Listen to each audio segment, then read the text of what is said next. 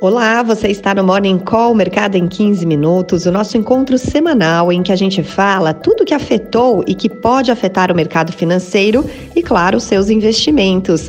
Essa é uma realização do Estadão Blue Studio em parceria com Itaú Personalité. Acompanhe agora a conversa desta semana. Olá, bom dia, chegue mais. Esse é o Morning Call, mercado em 15 minutos. Seja bem-vindo e seja bem-vindo você que escolheu clicar no nosso link nesta segunda-feira. Hoje é dia 21 de agosto de 2023 e essa não é uma transmissão qualquer, transmissão de número 100 do Morning Call, centésimo episódio, em que eu, Michele Trombelli, jornalista, e também Martim Iglesias, que é líder de investimentos, especialista líder de investimentos do Itaú, a gente te acompanha e te conta as principais notícias e análises do mercado financeiro, sabe, né? Aquilo que é importante e que pode mexer diretamente com os seus investimentos, com o seu bolso. Mais de dois anos e 100 edições, hein, Martim Iglesias? Parabéns, bom dia. Muito bom dia, Michele, muito bom dia a todos os que nos ouvem e parabéns para nós, parabéns para toda a equipe pelo centésimo programa. É isso, é muito bom estar aqui todas as segundas-feiras, bem cedinho, começo de semana, a gente se enche de energia e também se enche de informação, que é muito importante ao mexer com dinheiro. E eu te lembro que você também pode nos ouvir em formato podcast, basta procurar nas plataformas de streaming pelo canal Estadão Notícias. A semana está começando com um pouquinho mais de otimismo depois de a Bolsa Brasileira ter registrado finalmente a primeira alta de agosto na sexta passada, interrompendo uma sequência histórica de desvalorização de 13 pregões seguidos. Na sexta-feira, o índice subiu 0,37% aos 115.409 pontos só que ainda assim acumulou desvalorização de 2,25% na semana e no mês de agosto o Ibovespa cai 5,36%. Como explicar essa sequência de quedas, hein, Martim? E também a recuperação do último pregão? Ah, começando pela recuperação, acho que a recuperação foi muito mais baseada aí na falta de notícias, tanto daqui né, como do exterior, né, foi uma recuperação parcial 0,37%. É, a questão aqui é que o mercado já começa a voltar as atenções para o mercado, para as notícias locais, né, vamos ter aí votação em algum momento, nos próximos dias, a, a, votação na Câmara, né, da, dos destaques das alterações feitas no Senado sobre o arcabouço fiscal, então é super importante. Na sexta, especificamente, também tivemos aí bancos, ações de varejo, a própria Petrobras, né, puxando o índice para cima, a Petrobras, né, uma alta de 0,25%, muito baseada é, também na questão do petróleo, do preço do petróleo no mercado internacional. Mas a queda dos, das 13 quedas consecutivas, um, um recorde, como você comentou, é, foi muito mais em função de um cenário internacional, né, duas, teve duas notícias que ditaram o ritmo dos mercados pelo mundo na semana passada, que primeiro foi a desaceleração na China e depois a questão dos juros nos Estados Unidos, né, uma visão de que esses juros eh, podem ficar mais elevados por algum tempo, Michele. É, e é claro que são assuntos que a gente vai tratar por aqui, só que antes, queria que você trouxesse outros destaques da nossa economia, da economia brasileira na semana passada e que de alguma forma impactaram também os mercados, Martim. Não, certamente. Acho que a grande notícia, é, em primeiro lugar, foi o reajuste dos preços dos combustíveis, né? A gasolina subindo 41 centavos, uma alta é, de 16%, e também o diesel, né? Uma alta de, de 0,80 centavos, 26% né, de altas, os números foram bem acima das elevações que se esperavam, então o mercado esperava uma correção na casa de 5%. Isso já fez eh, várias casas, inclusive nós revisamos inflação para cima, então nossa projeção do IPCA do, do ano saiu de 4,90 para 5,1%, 24% foi mantida, é, então essa foi uma notícia bem importante. Em relação à atividade, tivemos uma recuperação aí do IBCBR. Lembra que faz algumas semanas atrás a gente tomou um susto com uma queda de 2% né, do índice, né, que é a espécie, de prévia do PIB? Semana passada veio um número de 0,63% de alta, um número melhor até do que, a gente, que a gente esperava, tá? É, a gente esperava 0,5%, então teve uma recuperação aí é, é importante. Tivemos também o IGP-10, indicador, né, índice de preços é, é, que acabou da Fundação Getúlio Vargas, que acabou vindo é, um pouco uma queda um pouco menor do que esperado, tá?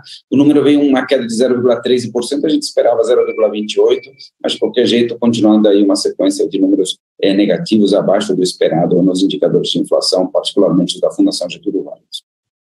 Bom, e considerando que é o exterior, né, que tem puxado muito aí o movimento das bolsas, os principais índices americanos ficaram praticamente estáveis no fechamento da última semana, com exceção do índice de tecnologia Nasdaq, que caiu 0,2%, justamente em meio ao maior temor sobre uma possível nova elevação de juros dos Estados Unidos.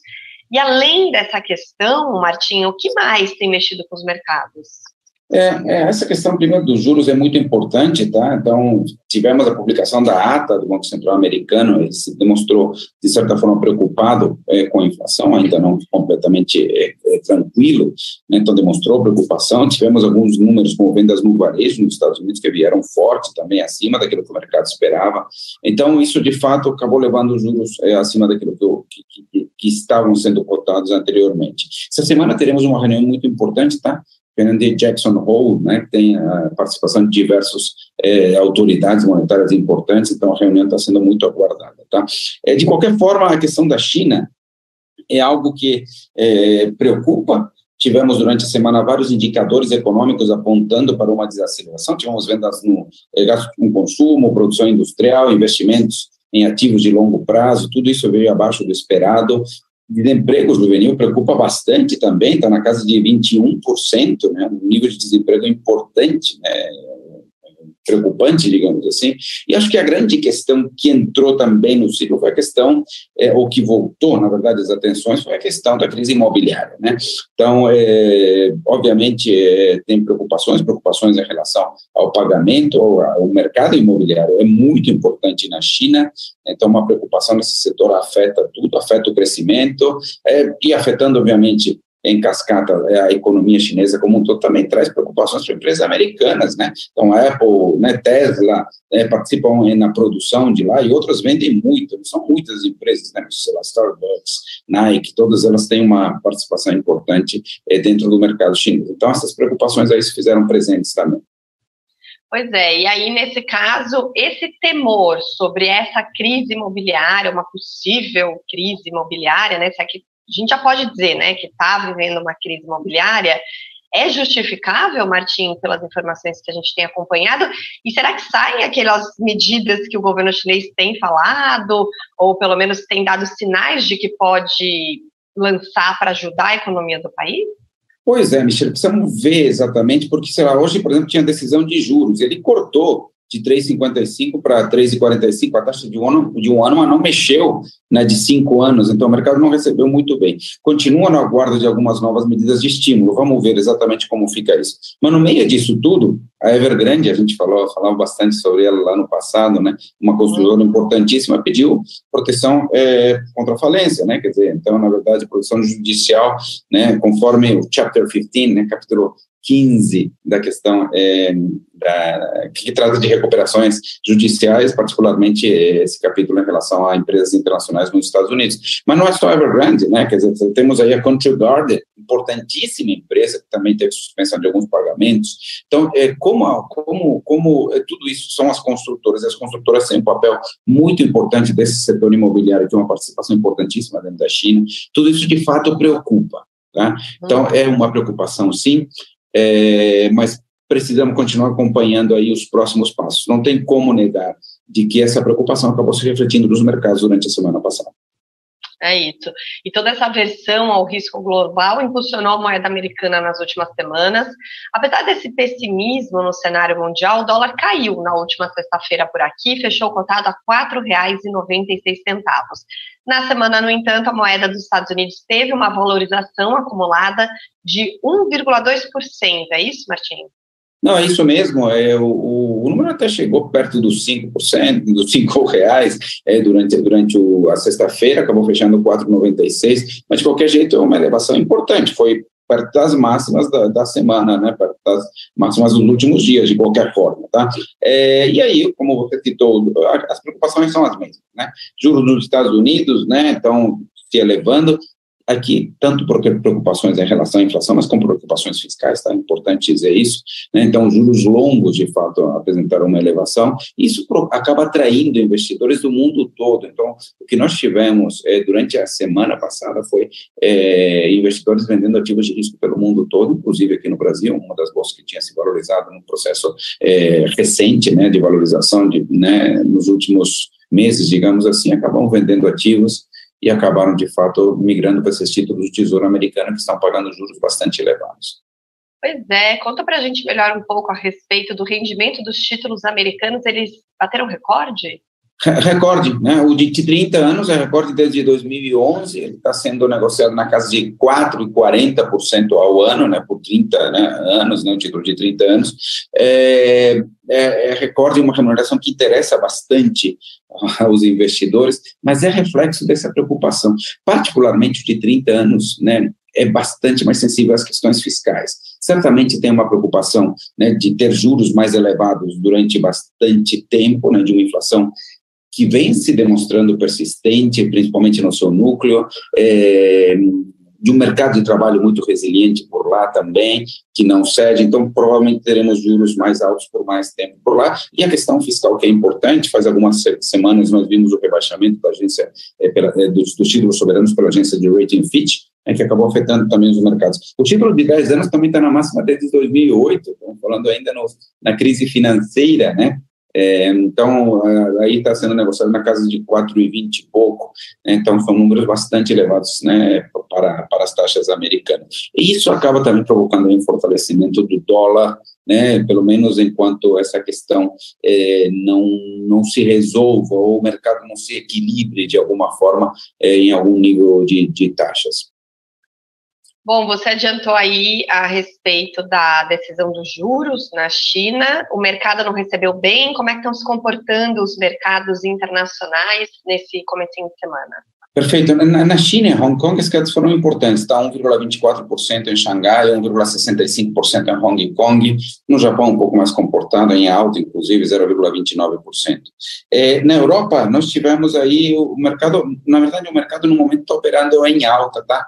É um, na casa de 1%, 1,02% no momento. Tivemos dados bons sobre, sobre inflação na, na, na, Alemanha, na inflação ao produtor, o número veio melhor do que esperado, uma queda de 0,11, o mercado esperava uma queda de 0,02, é, então é uma, foi, um, foi, foi um número é, bom.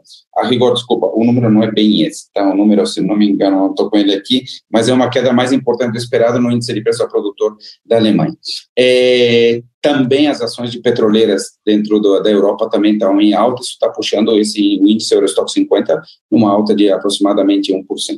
É, que mais? É, futuro de Nova York operando em alta também, né, depois de uma semana é, um pouco de bastante volatilidade, Dow Jones Futuro operando com 0,37 de alta, S&P Futuro 0,53 de alta, então os números estão um tanto melhores aqui, esperamos uma abertura pelo menos é, no campo positivo é, por aqui, tá? Acho que isso pode acontecer, Michel. E na nossa agenda da semana, o que, que a gente pode esperar para o Brasil e para o mundo? É, nós teremos aqui, temos que ficar atentos aqui, primeiro a cúpula dos BRICS, né, é importante, vai ser na África do Sul, vamos ver se sai alguma declaração, né, temos Índia, China participando disso, além da própria África do Sul, né, é, temos a questão é, da Câmara, que deve voltar às alterações feitas pelo Senado é, no arcabouço fiscal, temos que continuar monitorando a questão da reforma tributária e do orçamento de 2024, são pontos muito importantes, a gente sabe que o mercado está sensível a isso. Na quarta-feira teremos é, dados de atividade econômica na zona do euro, referentes a agosto e na, cera, na, na sexta, perdão, IPCA 15 de agosto, contas correntes no Brasil, e aí a previsão do discurso né, de Jerome Powell no Congresso de Jackson Hole, né, que é um congresso extremamente importante. Né, o presidente, obviamente, vai trazer, né, se espera que traga uma sinalização sobre a atividade econômica, sobre o movimento dos juros por lá. Acho que é mais ou menos isso, Michele. Muito bem, e você falou agora há pouco a respeito da revisão do IPCA por parte do Itaú em relação a esse aumento que teve aí nos combustíveis. O que, que diz o Boletim Focus, que saiu agora há pouquinho, Martim? Teve atualização importante em relação aos principais índices aqui do Brasil? Teve algumas alterações. Antes disso, deixa eu corrigir o número do índice de preço ao produtor na Alemanha. Foi uma queda de 1,1% e o mercado esperava 0,2% de queda. Então, uma queda maior. O que nós tivemos aqui, basicamente, é uma alta, das, uma elevação das projeções do IPCA para este ano, 2023, saindo de 4,84 para 4,90, são casas revendo aí o número após a alta dos combustíveis acima do esperado. Para, do, para o ano que vem, 2024, sem alterações, o IPCA é projetado na média pela pesquisa é 3,86, na mediana, na verdade. PIB 2024, 2023 mantido em 2,29 de crescimento, é um número bom, lembrando que a gente começou o ano falando de números muito mais baixos do que isso, né, abaixo de 1%. Para o ano que vem houve uma elevação, tá? De 1,30 para 1,33% na variação do PIB, tá? Melhorando também. Dólar, tivemos as projeções mostrando uma elevação também, acho que em função da elevação do próprio dólar à vista, de 4,93 para 4,95, a projeção, a projeção mediana para fechamento de, do ano, e 5 é, reais para o ano que vem. Juros mantidos, tá? 11,75% fechamento da Selic neste ano e 9% a projeção de fechamento da Selic para o ano que vem. É isso aí, Michel. Muito bem, essa é a visão dos profissionais do mercado financeiro consultados pelo Banco Central, Boletim Focus, que foi divulgado agora há pouco. Eu te lembro que você, além de nos ver e nos ouvir aqui nas várias plataformas de vídeo, tanto do Itaú Personalité quanto do Estadão do Estúdio, também pode nos ouvir em formato podcast. Basta nos procurar nas plataformas de streaming dentro lá do canal Estadão Notícias. Muito obrigada por hoje, Martim. A gente se encontra semana que vem aqui no Morning Call. Até lá. Até lá. Tchau, tchau. Tchau, obrigada.